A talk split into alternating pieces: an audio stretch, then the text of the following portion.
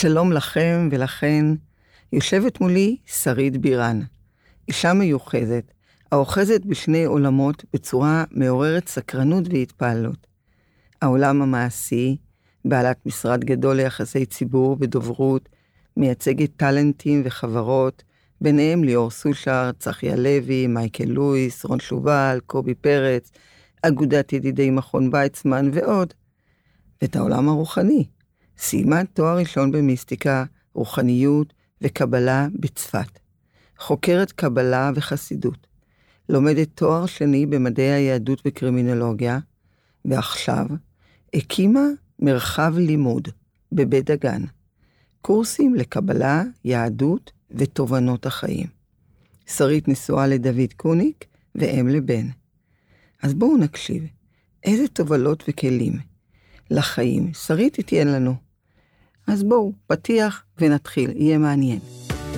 כל ההצלחה, סיפורים וכלים פרקטיים להצלחה בחיים, עם המנטורית מירי שרגאי. היי שרית. שלום שלום מירי. שלום, כיף לראות אותך. כיף להיות פה, תודה שהזמנת אותי. אז נתחיל מהשורשים. איפה גדלת? איזה ילדות הייתה לך? סיפרת לי שהיית ילדה מוזרה. מה זה אומר ילדה מוזרה? אני לא בטוחה שהשתמשתי במילה מוזרה, יותר הגיוני שאמרתי מיוחדת. נו. No. אמרתי מוזרה? כן, וזה כתוב לי. אוקיי, okay, אז יכול להיות... בגלל זה נרשם לי כזה, אמרתי, אני חייבת לשאול אותה למה היא התכוונה. טוב, תרשמי, מוזרות זה עניין של פרשנות. לגמרי. כנראה גם אישית. אה, בואי נאמר ככה, כשאני נולדתי, בערך לפני, אה, בדיוק, לפני 55 שנים, אה, אני, כמו כולם, את יודעת, ככה, באתי לעולם הזה והסתכלתי עליו בעיניים של ילדה שצומחת, מתפתחת, וראיתי את העולם בעיניים שלי. לקח לי באיזשהו שלב, אני חושבת סביב גיל שמונה, להבין שהדרך שבה אני רואה את העולם, בעיניים שלי, של ילדה, זה לא בדיוק כמו שאחרים רואים אותו. עכשיו, להגיד לך אם זה מוזר או לא, שוב, זה עניין של פרשנות, אבל הבנתי כבר אז שמשהו בדרך ההסתכלות שלי כלפי העולם, ואולי גם הסביבה שמסתכלת עליי, משהו שם... מיוחד. אחר, מיוחד. ולא עשיתי דברים מוזרים. גם לא חושבת שראיתי דברים מוזרים, אבל, אה, אבל ההתבוננות שלי הייתה באמת תמיד, מ-day one, התבוננות רוחנית על העולם. ואני חיה בעולם שהוא עולם אה, גשמי, עולם שאנשים אה, נוסעים במכוניות ואוכלים ומתקלחים ועושים את כל הדברים שאנשים עושים, אבל תמיד היה עוד משהו שראיתי בתוך כל הדבר הזה. והקפדתי עליו גם אז. את יודעת להגיד מה זה? כאילו, אנחנו שומעים אותך וזה מסקרן. מה זה הדבר מה הזה? מה זה הדבר הזה? כן. אמ, זה משהו שהוא מחוץ לנו, הוא לא באמת קשור לכאן, אבל, אה, אבל הוא מתחבר לכאן אם אנחנו מאפשרים לו להתחבר, המקום הרוחני הזה. זאת אומרת שזה, שזה, אמ, וואי, את יודעת, כאילו, אני כל פעם מס... אם כשאני אמורה להסביר את הדברים האלה מחדש, אני רואה איך אני כאילו צריכה לפשט את הדברים כדי שזה יהיה ברור ולא יישמע מוזר. נכון, בדיוק, בדיוק. את יודעת מה? אז כנראה שלכן ראו אותי קצת מוזרה. אמ, יש, יש אמ, לאנשים רבים אה, חברים וסביבה תומכת, וגם לי היו חברים וסביבה תומכת ומשפחה טובה. אבל תמיד הייתי מדברת עם עוד מישהו או משהו. אז, בראש. זה, ב, בראש, בקול, אה, אה, בתפיסה בכלל, בנוכחות, בתחושה של הנוכחות. ולא ידעתי להסביר את זה. כן.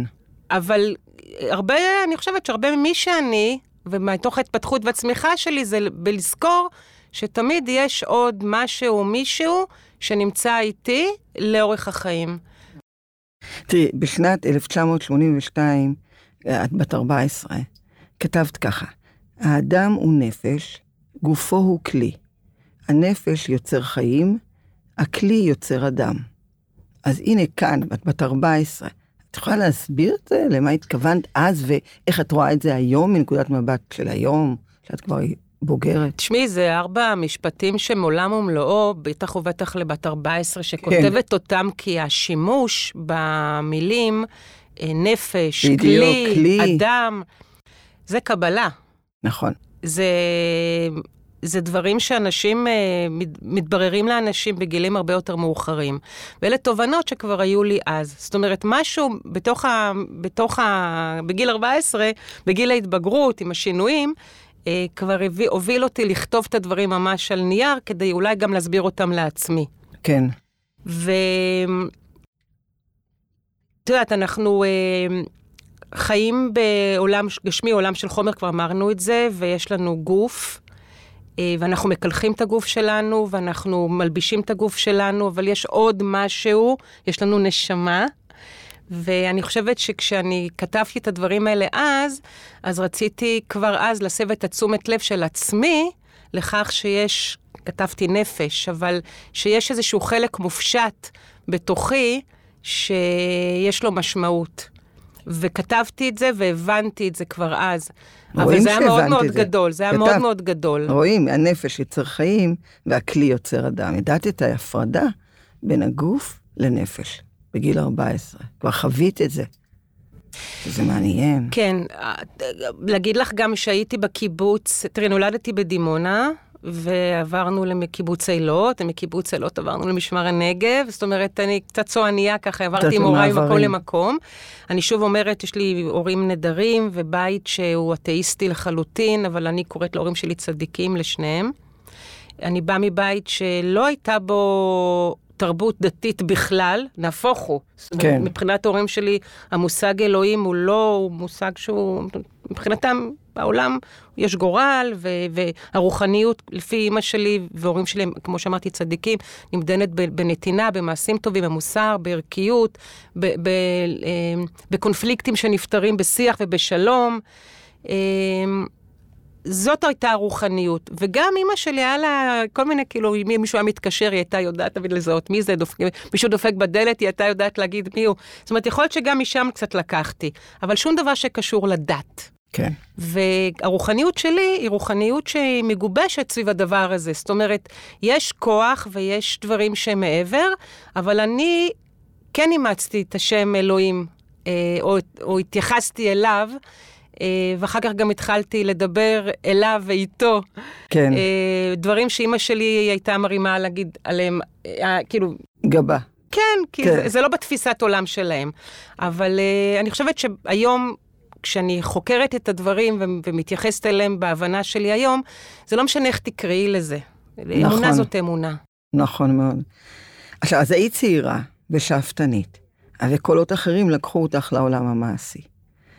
לפרסום, ליחסי ציבור, וגם החלטת לייצג זמרים מהזמר המזרחי. אז מדוע אשכנזייה חילונית, קיבוצניקית, מחליטה לייצג זמרים מזרחיים? מה היה לך החיבור? עוד פעם, יש פה כל מיני אה, דברים שהם אה, אה, ברורים ולא ברורים. גדלתי בדימונה עד גיל שבע, ואני חושבת שהיינו משפחה יחידה, איך אומרים? אשכנזים. אשכנזים. בש, בשכונה ובעיר שכמעט כולה הייתה אה, מורכבת באמת מאנשים שהם באו ממרוקו והודו ויוצאי ספרדים. אז אה, לא חושבת ששמעתי מוזיקה מזרחית בדימונה, אבל כנראה משהו מתוך הסביבה כן... אה, תפס אותך. תפס אותי, וגם אני באה מבית מאוד חם, עם אוכל ופתוח, זאת אומרת, דברים שכאילו בדרך כלל לא, לא מקשרים לאשכנזים עקרים בגרשיים, כן. אלא יותר למשפחות חמות, ספרדיות. אנחנו ארבעה ילדים, לא שניים או אחד. אני צוחקת, כן, אני עושה את ההבחנות האלה, אבל uh, מבחינתי, אני חושבת שלא ידעתי בכלל על העניין העדתי עד שיצאתי מהקיבוץ, עד הצבא, בכלל לא התייחסתי לזה.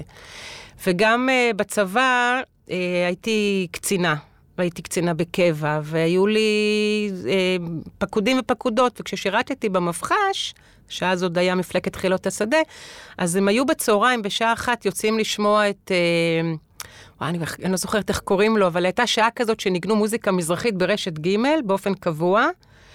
ו... וראיתי כאילו גם מה זה עושה שם, מה, מה, מה... איך זה מרים איך אותם. זה מרים אותם, כן, וכמה שהם מגיבים למוזיקה.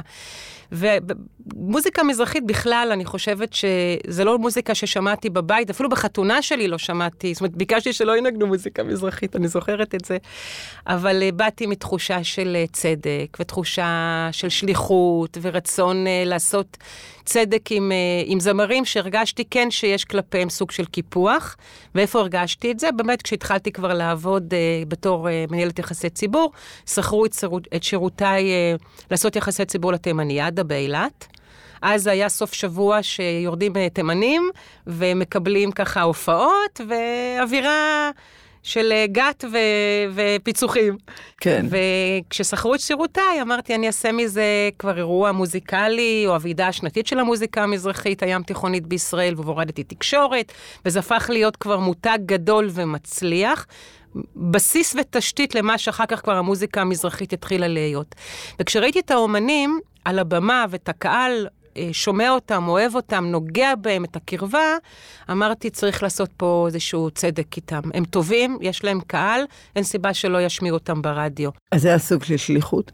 לגמרי. זה בא מהמקום הזה, ואני בעיקר חושבת שמונעת ממקומות של שליחות ורצון לתקן כל הזמן אה, דברים שלדעתי דורשים תיקון. אז גם בזה יש קצת משהו רוחני. לגמרי, בתפיסה נכון? כן, כן. זה, זה, זה היה המניע. זה ממש כאן רואים את החיבור של העולם המעשי, שנראה לכאורה מהצד מאוד מעשי, ואת אומרת, בעומק נפשי, תדעו לכם, זה היה מאוד רוחני, מאוד ערכי.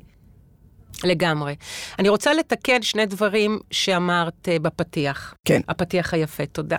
תודה.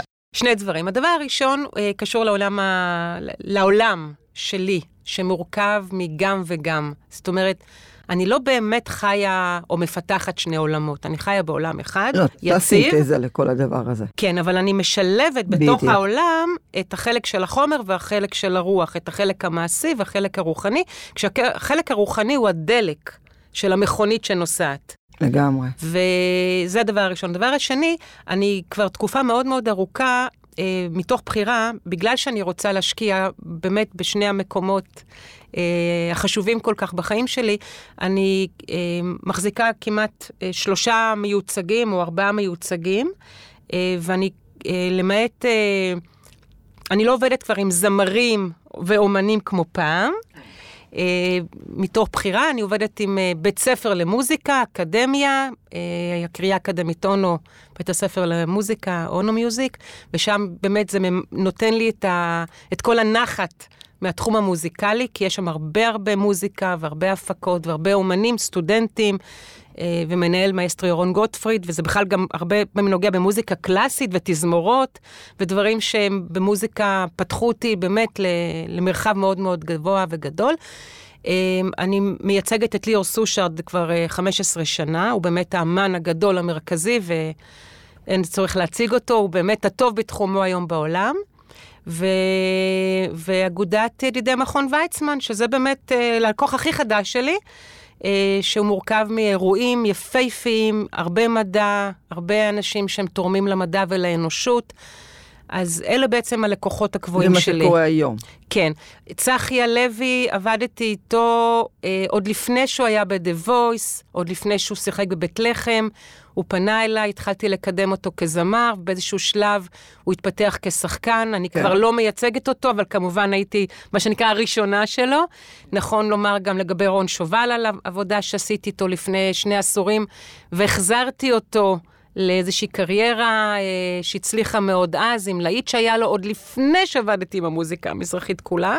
כן. אה, כן, ויכול להיות שנגעת בנוספים, אבל היום, נכון להיום, אני עובדת באמת אך ורק עם שלושה מיוצגים קבועים, לקוחות טובים, שאני מזדהה עם כל אחד אה, מהם באג'נדות שלו, בדברים שהוא עושה, ואוהבת אותם בכל מאודי.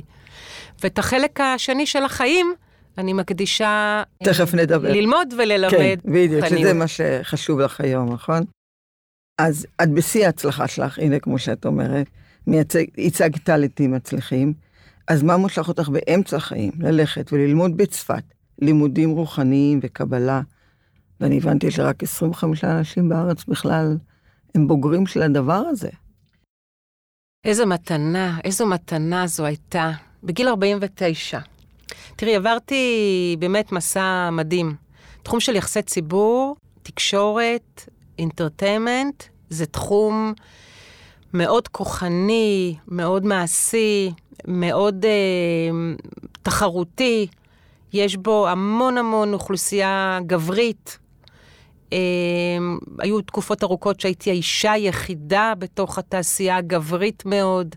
אה, אה, באמת הופעלתי לפריצות דרך, אבל זה עלה לי בבריאות. אה, הייתי צריכה להפעיל את כל המנועים האגרסיביים, ואני שכחתי לפעמים גם, גם שצריך את הרוך והחמלה והמקום הזה שאני, המזוכח, אה, היה חסר לי מאוד. וכשהחלטתי שאני באמת חותכת ולא רוצה יותר לעבוד עם אומנים ועם, ועם התעשייה הזו, אה, אז אמרתי, אוקיי, אז מה עכשיו? וגם הייתה לי ככה איזו קריאה כזאת לבורא עולם, ואמרתי לו, אלוהים שבשמיים, כל מה שעשיתי עד היום, כל... באמת, כל מה שעשיתי עד היום, ועשיתי המון, והשקעתי המון, כאילו, אז מה, אז הכל יורד עכשיו לטמיון? זהו, אני לא, יותר אני לא עושה, לא רוצה? זה אז מה, אז הפחד. מה עושים עכשיו? כאילו, לאן, מה הדרך? לאן, אתה, לאן ללכת? אמרתי, אני מדברת איתו, שואלת שאלות. והתשובות הגיעו, וקיבלתי אה, סימנים. וגם גם פעלתי לסימנים האלה, זאת אומרת, צעקתי, בדיוק אנחנו עולם מקוון, עולם דיגיטלתי, צעקתי רוחניות, צעקתי, רציתי את הרחם הרוחנית, ככה להתעטף בה, ועשיתי המון המון פעולות אה, שרציתי גם להתחבר לכל מיני אנשים רוחניים, ככה קצת. אני מתייעצת לאורך השנים עם יועצים רוחניים. ו... ואז ראיתי שיש אה, פנייה לסטודנטים אה, להגיע ללמוד תואר ראשון בחוג למיסטיקה ורוחניות במכללה האקדמית צפת. והשארתי את הפרטים שלי והתקשרה אליי ראשת החוג, אה, היום שמה פרופסור מריאנה רוח מדבר, רוח שפירא. שם ארוך, היא גם חברה טובה כבר, אה, ואמרה לי, בואי נבדוק, ושלחתי את כל הדברים שצריך לשלוח, והתקבלתי, וקיבלתי מלגה. והייתי נוסעת אה, במשך שלוש שנים, כל יום ראשון, לצפת, כשביום הראשון אפילו לא ידעתי איפה אני אשן בלילה. אבל כל מה שקרה בצפת קרה כל כך מדויק וכל כך בייעוד, ולמדתי המון קבלה. זה המקום שמלמד באופן הכי מעמיק קבלה. על הקבלה, לא קבלה מדונה, כן.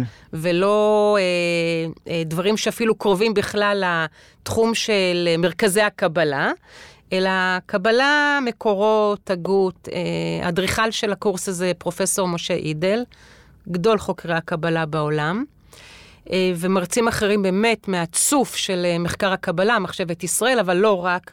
למדתי שם המון גם על דתות אחרות, על, אה, על, על הפילוסופיה האסייתית ועל דתיות הסינית. למדתי נצ... מבוא לנצרות ומבוא לאסלאם, וגם על רוחניות עכשווית ועל רפואה אלטרנטיבית משלימה ועל על טבעי המשפט, ודברים שהם תרמו לי כל כך למי שאני לגמרי, מאוד היום. לרוחב, כן. אמ, זה תואר שלדעתי הוא תואר ראשון, אבל הוא היה קשה בערך- פחות או יותר כמו אולי כבר תואר שלישי. ו... ולא הרבה שרדו, לא את הנסיעה לצפת ולא את הסיום של הלימודים, שדרשו פוקוס, מיקוד, אה, התמסרות מוחלטת. אני שילבתי את העבודה שלי, יחסי ציבור, עם הלימודים, והרגשתי שחצי שבוע אני בחו"ל. כי צפת זה חו"ל. נכון, זה, את מרגישה במזג אוויר, באטמוספירה, לגמרי. בשמיים ובארץ. מרגישה שם עולם אחר. והתחברתי מאוד, אפילו היה לי עליי איזו תקופה סינדרום, אני קוראת לזה הסינדרום של צפת. פתאום רציתי לעזוב את תחום של יחסי ציבור ולפתוח מרכז רוחני בצפת. חיפשתי את עצמי במקורות. אה, היו לי המון המון תהליכים של לחזור בתשובה, לא לחזור בתשובה. עברתי מסע עצום ועוצמתי. ואחרי שלוש שנים אה, סיימתי את הלימוד הפיזי, והתחילה הקורונה. והיה עליי לסיים אה, את הארבע העבודות האחרונות כדי להיות זכאית לתואר.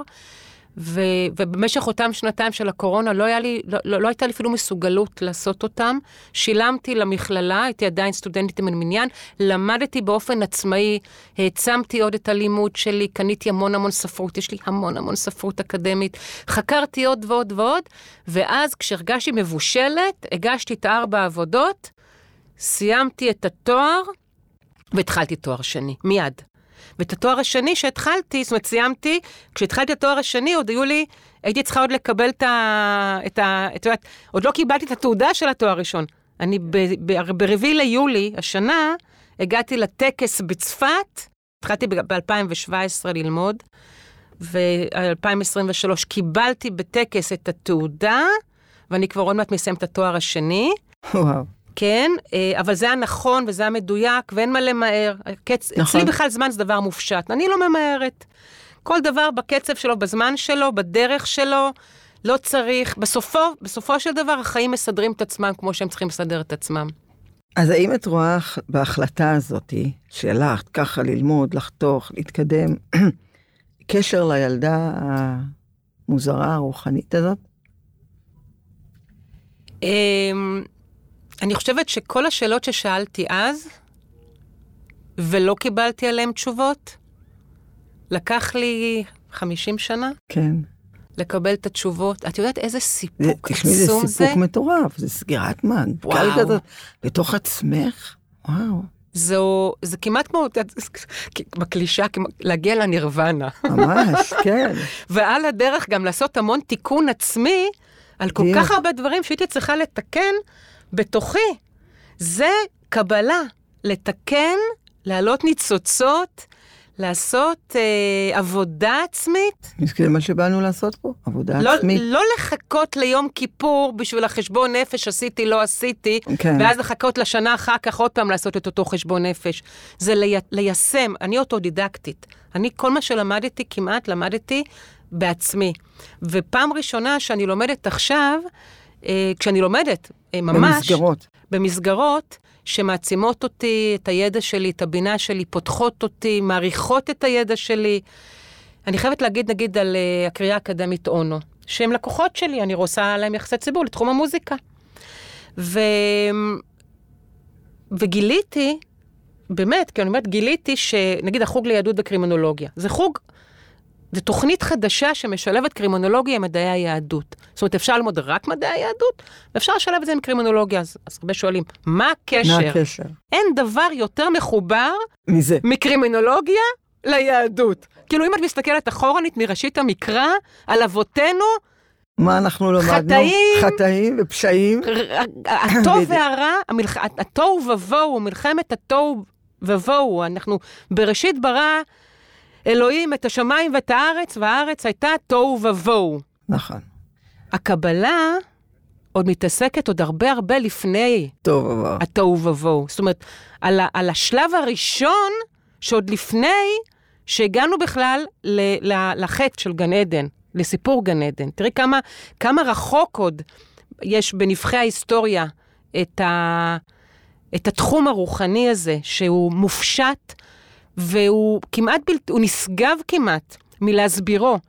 וכמה הייתי צריכה את הלימודים האקדמיים כדי להבין אותו. בעצם היום האקדמיה הפכה להיות המסע הרוחני שלי, ובתוכניות שלי קדימה, זה לייצר פרויקטים באמת שמתחברים לקרימינולוגיה רוחנית יהודית, אה, ולעשות מהם, במילים פשוטות, מיינסטרים. טלוויזיה, ולהביא את זה לקהל הרחב, לא רק דרך המרחב לימוד שלי בקבוצות אינטימיות של עשרה משתתפים שבהם אני מלמדת אותם בשיעורים ממש, אלא אה, לקחת את כל הרעיון הזה ולפרמט אותו בצורה כזאת שאנשים יבינו אותו. מה זאת אומרת לעשות? ולעקוף... ריאליטי רוחני? אה, שזה לא קיים אני לא, בכלל. לא, אני, תשמעי, עוד מוקדם לי לספר, אני בטוחה שעוד נדבר על זה. אבל אה, בואי נאמר שאם אה, אם הצלחתי לעשות למוזיקה המזרחית פריצת דרך, אז עכשיו תעשי לזה פריצת דרך. גם לזה אני אצליח, בעזרת השם. הלוואי. כן. ואני יודעת, לא רק שאני אצליח, אני יודעת שאני לוקחת איתי אה, גופים ואנשים נוספים. זאת אומרת, אני, אני, אני, אני עושה את החיבורים. מדהים. אני, של, אני שליח. אה, נכון. אז בחיים, כמו שהרגע אמרת, אז יש לנו ירידות וקשיים ומכאובים, וכמו שאמרת, אפילו, את יודעת, אנחנו מונעים על ידי האגו, ויש פשעים ויש קושי. אז יש משפט שאומר, איפה שיש קדושה נדבקות הקליפות. אני אמרתי לך את זה, נכון? אז עכשיו תסבירי. איזה משפט מטורף. נכון, אבל תסבירי לנו אותו. דרך אגב, אני לא המצאתי אותו, שמעתי אותו ממישהי ששמע אותו. אה, הפרופסור מריאנה רוח מדבר, רוח מדבר שפירא, היא אמרה את זה. תראי, יש כל מיני מונחים. את יודעת, למשל, אה, אומרים שנולד המלך, אז קם זה שרוצה להפיל את המלך מכיסאו. או כשאתה רוצה לעשות משהו שהמטרה שלו נורא נורא טובה, ואתה מדורבן לעשות ולהצליח, כי המטרה טובה, איכשהו כאילו, יש חבלנים קטנים או שדונים קטנים שכל הזמן נמצאים בסביבה ו- וכאילו מחבלים לך במטרה שלך. איפה שיש קדושה, נדבקות הקליפות. אז הקדושה היא הסמל או הסימן לדבר הטוב שאתה רוצה לעשות, לייצר, אה, להגיע אליו. והקליפות זה אותם השדונים והחבלנים הקטנים שמסתובבים לך בין הרגליים ושמים לך את המקל בגלגלים. עכשיו, זה טבע של עולם. נכון. זה לא משהו שאפשר לשנות. לעצור או לשנות. לעצור, גם אי אפשר נכון. להילחם בדברים האלה. המילה, בכלל המילה מלחמה, אבל להילחם, אני לא אוהבת אותה. זאת אומרת, במקורות היא קיימת, אני לא מאמצת אותה אף פעם כטקטיקה או אסטרטגיה, על אף שאני בן אדם לוחמני ודעתני שיודע להפוך שולחנות, והוכחתי את זה כן. בחיים שלי.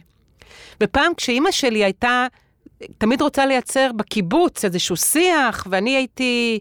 מת... אני הייתי מרדנית, הייתי דעתנית, הייתי, הייתי, את אומרת, אה, מוזרה, אבל אני לא הייתי מוזרה באמת. כאילו, את יודעת, הייתי ילדה חכמה ומוערכת, ולא הסתכלו עליי כאל ילדה מוזרה. אבל הייתי כאילו קצת אחרת, מיוחדת, אולי. אני חושבת שהבינה, זה גילאים שהבינה לא עובדת. אצלי נכון. הבינה כבר עבדה, כבר אבל לא. במתמטיקה, ובלהיות הכי טובה בלימודים, אלא בהבנה, בהכרה, ביכולת להפעיל את התודעה שלי, באינטליגנציה הרגשית. שזה דברים שבגילאים האלה כמעט אין אותם. אובחנתי כ... אה, במבחנים אובחנתי כנגיד סוג של מכוננת, סבבה, אבל זה לא היה שם, זה לא היה במתמטיקה ובפיזיקה. כן. זה היה באמת בהבנה, בהכרה של הדברים. ו... אני חושבת שלאורך החיים שלי המון המון דברים שעשיתי, טובים, אה, היו... היה משהו תמיד בסביבה הזאת ש... או דרבן וזה הצליח, או, או שיבש. אבל כשאני אחזור לאימא שלי, אז אימא שלי תמיד הייתה אומרת, אה, בואי בוא נסדר, נסדר את הדברים בצורה של לדבר. לא, אני בכוונה אומרת את זה כבר שלוש פעמים עכשיו, את יודעת, ואני חושבת על זה המון. אני רציתי להילחם, ואימא שלי הייתה שמה לי אה, איזושהי מראה ואומרת, לא, לא, לא במלחמה. והיום אני יודעת כמה היא צדקה, ואז חשבתי שזה חולשה. אז חשבתי שלא להילחם על דברים זו חולשה. היום אני יודעת שאי אפשר להילחם ברע. אי אפשר להילחם ברוע. למה? כי אלוהי, אלוהי הרוע, לפי המקורות, קבלה, הסיטרא אחרא, במקור הוא בן אלוהים, הוא מלאך שמרד באל. והוא, והוא עשה איזשהו חרם, על הר חרמון, חרם, עם המלאכים. וזה דברים שרשומים בספר חנוך שלוש, בקורס שלמדתי, המיתוס המלאכים שנפלו. וסיפור באמת מדהים. ו... ולרוע יש כוח עצום, כוח אלוהי. ממש. ואת לא יכולה להילחם בכוח הזה, אבל את יכולה לצמצם אותו ואת ההשפעה שלו עלייך, כולנו. אבל הוא גם סוג של drive, ולפעמים. לפעמים מהכוח הזה שכאילו נראה רע, יש בו גם drive. אה, כי אנחנו לא יכולים כאילו מהצד השני של הטוב, נגיד רק לשבת בטיבט על איזה הר ולא לעשות כלום, אז זה לא חוכמה, להיות, קל להיות טוב כשאתה לא מתמודד עם החיים. זה כמו שאומרים לנו, תהיו, כשאתם מתפללים, אז תהיו במניין. למה עשרה אנשים? תתמודדו גם עם האגו שלהם, תתמודדו עם הכל. רבנו בחיי בן פקודה כתב במאה ה-11 ספר נורא מ- מרתק, צריך ללמוד אותו היום לדעתי. אני לומדת אותו היום, אני רוצה, אני אלמד אותו גם, אה, חובות הלבבות. והוא מדבר באמת על, ה, על הכוונה, על ההתכוונות, זה ספר מוסר. והוא גם מדבר על נפש האדם, ואומר שיצר הרע, דרך אגב, אני נוגעת ל... ל כי אני חוזרת רגע, קופצת קצת מנושאים לנושאים, אבל נגיד בנצרות, לוציפר, השטן הוא האויב הכי גדול, וליהודים האויב הכי גדול הוא יצר הרע. אבל ביצר הרע, שיש בו, בו אגו, ויש בו אה, יהירות, ויש בו. שנאה ונקמה, והמון המון דברים. נכון. אבל הוא אומר, כאילו, אה, זה חלק ממי שאנחנו. זאת אומרת, אנחנו צריכים להתיידד עם היצר הזה. בדיוק. לא... כדי לדעת ולא לעבוד במלחמה. איתו. בדיוק, לא להילחם איתו. וזה מה שאני בעצם אומרת. לשבת uh, על ארבע טיבט לא, אני לא שם, בכלל לא, אבל לפעול ולעשות דברים גדולים שמסבים את תשומת הלב מהרע אל הטוב. בדיוק. זאת אומרת- להתפתח כל הזמן. כל הזמן, זאת אומרת, להגיד, אה, לשפוט ולהטיח ולהאשים, נכון. זה להילחם ברע, ואין בזה תכלית.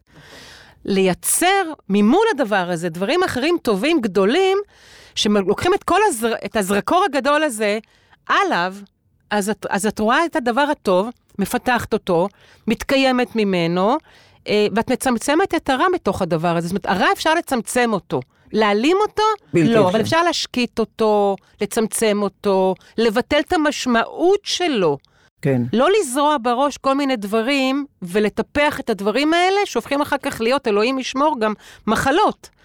פשוט, בחסידות אומרים מחשבות זרות. לבטל את המחשבות הזרות, להוציא אותם, ל- לקחת את אותו אה, נבט ו- ולעקור אותו לפני שהוא הופך להיות שתיל, שאתה מטפח אותו, עץ גדול. ועוד מוציא פירות. כי דרך אגב, זה מה שרוב האנשים עושים. בדיוק.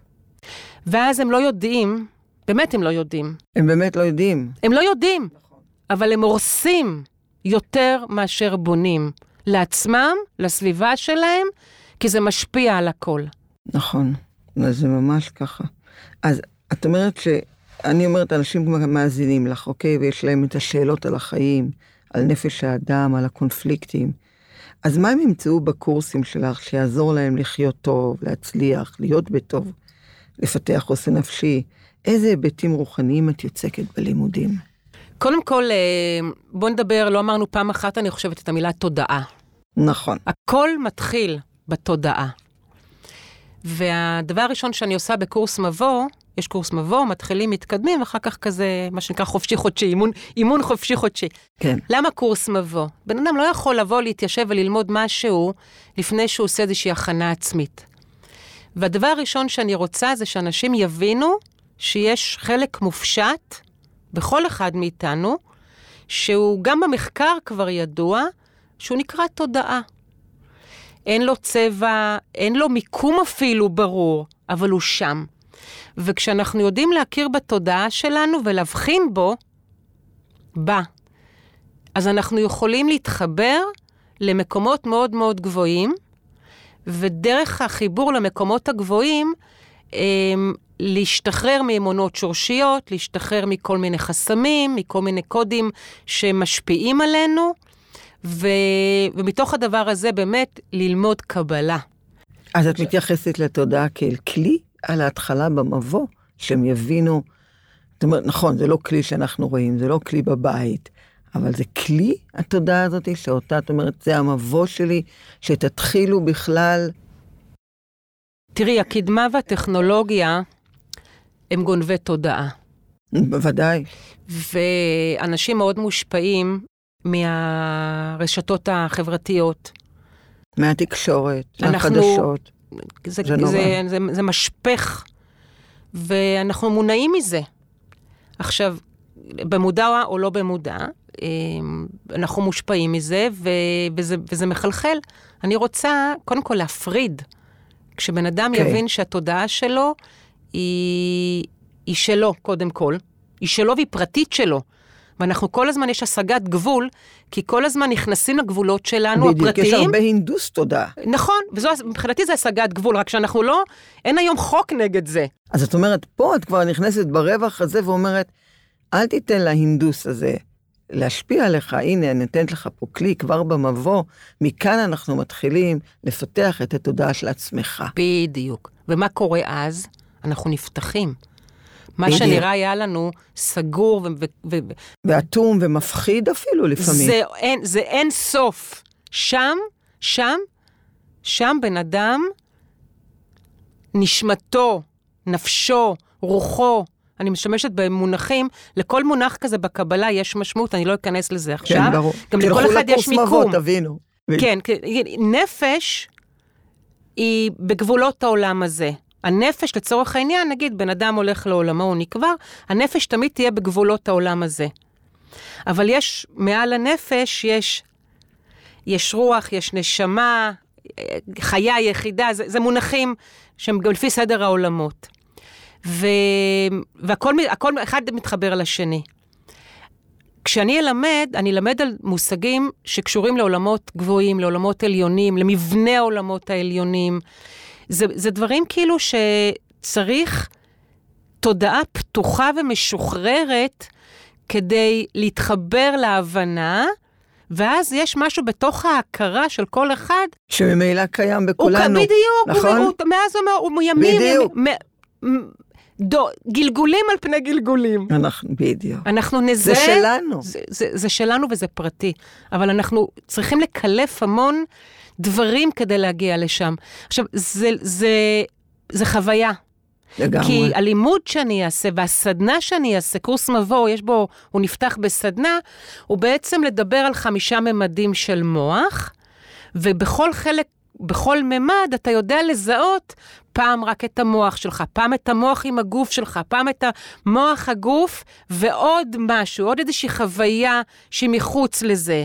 וגם אה, אה, איך אתה נמצא במקום אובייקטיבי סובייקטיבי עם חוקים פנימיים וחוקים חיצוניים, וגם על איזושהי רשת, ש, שהיא כמו איזושהי רשת דייגים שאתה חלק ממנה. שאתה מזיז משהו במקום אחד וזה משפיע על המקום השני. אני מדברת איתך עכשיו אולי סינית. לא. אה, לי זה לא סינית, בטח חלק מהמאזינים זה סינית, אבל שהתעניינו. אז אני שואלת אותך, את אומרת שאם את אומרת שהוא ידע לזהות את, ה, את חמשת המרכיבים איפה, האלה. איפה, איפה, איפה התודעה שלו נמצאת? בכל חלק ביום. בדיוק. בשלב האם, שהוא איך מביאים קם- את זה ליום-יום? האם בתוך הקונפליקט, או בתוך הקושי, הוא ידע לזהות את התודעה הנכונה כדי לצאת מהקונפליקט? הוא לא צריך, תראי, ברגע שהוא מבין אוקיי? מה שאני, ברגע שהוא מבין את הדברים, הוא גם מזהה, אבל קורה עוד משהו בתוך התהליך האישי שלו עם עצמו. זה מה שרציתי לדעת, מה עוד קורה? חוסן נפשי. בדיוק. איזה יופי. אתה לא נפגע אתה מדברים לא שפעם מתמוטט. היית נפגע. פעם היית נ... אוי ואי. היום, אחרי שאתה לומד את הדברים ואתה במהות של הדברים, יודע להבין אותם כבר ממקום... לא משפיע עליך כל כך, בדיוק, לא מתפרק. אנשים מתפרקים. בכלל, הם איבדו הרבה, בגלל כל העניין הזה, את החוסן הנפשי שלהם. אנשים לפני 100 שנה היו עם חוסן נפשי יותר גבוה. לא היה להם רשתות חברתיות. בדיוק, נכון. תשמעי, תקשורת, אני אשת תקשורת. לא רק אשת תקשורת, אני גם משתמשת בתקשורת, גם כתקשורת פנימית, גם כתקשורת חיצונית, גם כתקשורת, תקשור. אה, הנושא של האינטואיציות הוא מאוד חזק אצלי. והרושם הראשוני שבן אדם אה, מקבל הוא בדרך כלל הרושם הנכון, אבל אחר כך הוא מושפע מעוד המון דברים. בדיוק. והכל נורא נורא מבולבל ועמוס ודינמי, והגוף שלנו, הוא צריך לעמוד בתוך כל הדבר הזה. הגוף שלנו בוודאי, גם אמרנו, נשמה שלנו, החלק הרוחני שבתוכנו. אמ, פעם חלומות אה, היו אחרים מאשר החלומות היום. פעם חלום של בן אדם, בתקופה שלא היה טלוויזיה ולא היו רשתות חברתיות, לחלום הייתה משמעות אחרת עבור האדם. אה, היום חלומות כבר מתבלבלים עם המון אה, אה, דברים שאנחנו סופגים במלך, במהלך היום. כאילו, משהו באבולוציה השתנה. אה, אני לא יכולה כאילו לעשות עבודה שתסביר הכל, כי זה באמת עניין של לימוד ועניין של הבנה פנימית, אבל אני רוצה להקל על אנשים בחיי היומיום שלהם. ולקחתי בדיוק. את הפרט, לא, לא, לא להעמיס עליו ידע שלא תורם לו, או שהוא ידע נורא נורא מעניין, אבל הוא ידע תיאורטי. אני רוצה לתת לפרקט כלים, איך לעשות את החיים שלו יותר פשוטים וקלים. זה טוב. ולשחרר אותו מהמון דברים שמכבידים עליו. בדיוק, וכובלים אותו, וחושב שזה בלתי אפשרי. נכון, בדיוק. נכון. עכשיו, ההגות היהודית הקבלית כבר עוסקת בזה. אני לא ממציאה שום דבר. אני פשוט מחברת את הלומדים למה שכבר ידעו בעבר. אחרים, אבותינו. הכ- הכל כתוב, הכל אנחנו לא כתוב. צריכים להמציא שום דבר. לגמרי. אנחנו צריכים לקחת את המסורת, שאנחנו לא מתעסקים בה, ולקחת ממנה ולהפוך אותה למשהו חדשני לחיים האלו. בדיוק, תמיד צריך רק לעשות את ההתאמות. התאמות, ביד, שהכל יהיה בהלימה. כן, כל דור ודור עם ההתאמות שלו. כן, ואז קורה שאדם אה, קם בבוקר, ובמקום אה, להיות חרד, או מושפע, או עצוב, נכון. משהו בטבע שלו ישתנה. וואו. דרך הידע שהוא יקבל, כדי לקבל את אותו ידע, כדי להגיע למצבים של התעלות. אני משתמשת במושגים שהם הם כאילו לקוחים מהדת, אבל המקובלים, על אף שהם היו אנשים דתיים, הם לא היו אנשים שהיו לומדים תורה, הם היו אנשים שמתעסקים בתפילות. נכון. ותפילה זה דבר מאוד אישי. ובתפילה, כשיש בה כוונה והתכוונות, יש דרך לעשות שינוי. המקובלים פיתחו, הם מיסטיקנים, הם פיתחו הם איזושהי לא רק דרך. הם גם, תשמעי, הם היו בעצם הפסיכולוגים הכי גדולים שיש, שאפשר לקחת מהם את הכלים הכי טובים שיכולים. הם היו מרפאים, הם היו הילרים. לגמרי. לגמרי. וזה המקום שבו אני נמצאת. ואני חיה חיים, מישהו מבחוץ יגיד, אה, אז את חילונית. ישר צריך סטיגטה. כן, את יודעת, כאילו, אני לא מרגישה שאני בן טייטל. אדם של חול, אבל אני חושבת שהדברים שאני לוקחת מתוך הלימוד האקדמי שלי ומתוך החיים שלי ממש, זה מה שנכון לי ועושה עושה לי את החיים, לי זה נשמע כאילו קצת אגוצנטרי, לי, אבל מה שעושה את החיים באמת יותר פשוטים לח, לחיות בהם. כי צריך uh, דרך, ו, וצריך להיות ממוקדים בדרך, ו, והמון רעשי רקע, וצריך לדעת להסיר את הרעשי רקע. אנחנו בעיקר חיים בתוך רעשי הרקע, אנחנו צריכים לדעת איך להסיר אותם, למחוק אותם, אותם, בדיוק. גם לדעת, להבין שאלו רעשי רקע. בדיוק. זה, זה, זה התודה שאת עוד מתחילה בה. בואו, אתם ברעשי רקע. זה, איך מישהי אמרה לי, זה צריך ללמד כמו כיתה א'. ממש. אז לכן אנחנו נעשה את זה קורס מבוא, זה יהיה. חווייתי. מה מדהים, מומלץ, כאילו, ברמות. מי לא רוצה להרגיש ככה? נכון? זה זה, זה קס... וואו, זה קסם. זה קסם. ממש, זה קסם, בדיוק. כן, זה כאילו, זה להפוך, להפוך את החיים באמת לקלים וחיים יותר. בכל דבר, עם, ה, עם הזוגיות, עם הילדים, עם העבודה. עם העבודה, עם הפרנסה, עם ההגשמה העצמית. נכון. ברגע שבן אדם מבין את המהות שלו, או בן אדם מבין את המשמעות שלו, בדיוק. הוא פותר המון קונפליקטים. לגמרי. אז לפני שנסיים, אני רוצה לשאול אותך, מהו כל ההצלחה הפרטי שלך? מהי נקודת המבט שלך על הצלחה? שכל, בינה. זה מדהים שאני הבנתי שהשכל שלנו, הכלי הכי רוחני בסופו של דבר הוא בשכל. ללמוד, להבין, להקשיב, אה, לצאת מאזור הנוחות, אה, לא לראות רק את עצמך, לראות גם את זה שמולך, להתפייס, למחול, המון המון אה, דברים שהם אה, כלים לעבור אה, ממ- ממקום של חוסר למקום של יש, של שפע. יפה, וזה, את רואה בזה את ההצלחה שלך? תשמעי, כל מה שאני אלמד, היא וכל... מחייכת, רק שתדעו. כן, אני חושבת שהכל בחוויה האישית שלי. לגמרי. התגברתי על המון אה, מכשולים, קשיים. אני לא מדברת על, על, על השדונים הקטנים שהיו בדרך, אה, ולא, והיו אה, הרבה. אה, אני מדברת על, על דברים מאוד מאוד משמעות, משמע, על כאבים גדולים, שאם אני לא הייתי, כאבים גדולים, שאם אני לא הייתי יודעת אה, אה, להמי, יודעת, להעמיס אותם, לגרום להם להיעלם, להפוך אותם לאוויר, אולי בכלל לא הייתי פה היום, אולי הייתי בוחרת בדרך אחרת. וואו. וזה דבר עצום אה, להיות מאושר, ואפשר להיות מאושרים. זה ממש אה, ככה, זה כיף לשמוע את זה. זה, זה מעודד, כן, נכון? כן, זה מעודד, זה מילים שאתה חושב עכשיו עם עצמך ואתה אומר, וואלה, זה אפשרי. הרי אין בנו יותר מאחרים. וגם אין בי יותר מכם, ואין בשרית יותר מכם. המסר הוא, זה שגם אתם יכולים. כולם, כולם. כולם, רק זה לבחור. לא יחידי סגויה, רק תבחרו את זה. זה לא, גם לא צריך להפסיק, תקשיב, מה, מה שיפה בזה, בנוסחה הזאת, בפשט אני אומרת, כן, אתה לא צריך לעשות שום דבר באמת שמשנה את החיים שלך, נכון. אתה צריך להמשיך בחיים שלך, אבל לעשות בתוך הדבר הזה עוד משהו שהוא פשוט לעשייה. וברגע שאתה עושה אותו, איכשהו דברים מסתדרים. מסתדרים, בדיוק. מסתדרים לטובה. לגמרי. כי כשמתכוונים באמת, תקשיבי, זה גם, את יודעת, זה, זה, זה, חוק, זה חוק פיזיקלי. תורת הקוונטים מת, מת, מושתתת על העניין הזה, כל הבשורה. זה שבאמונות ובכוונות, כשהן מגיעות באמת מהלב-ליבו של האדם, זה משפיע על החומר. נכון. אז בואו נסכם. העולם הרוחני זה העולם הפנימי שלנו, והרגשות שלנו מייצגות את הפנימיות שלנו. זה כמו לחלום חלום, שדיברת על חלומות.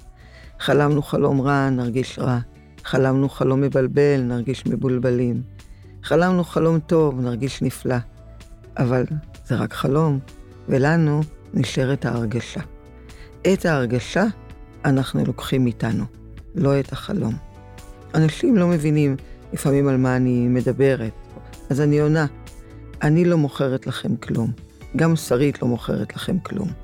אנחנו פשוט מראות לכם את הדרך, כמו נסיעה על אופניים, מתנדנדים, מתנדנדים ועוד מתנדנדים, ומחפשים כל הזמן את האיזון. ואז פתאום זה קורה, ויש איזון, ואני נוסע טוב על האופניים. הנסיעה חלקה ובטוחה, אז צאו לדרך עם כוונות טובות, כי הכוונה משנה את מהות המעשה. סיכמת את זה נפלא. תודה. אז אני מאחלת לכם כל טוב, שנה טובה. תודה לך, שרית, שבאת. הארת לנו את, ה... את הדרך בדיוק בימים האלה, לקראת ראש השנה. אז תודה לכם. תודה רבה, ובאמת בברכה גדולה לכולם, לכולנו, לכל עם ישראל. מאחלת לכם את כל ההצלחה. להתראות.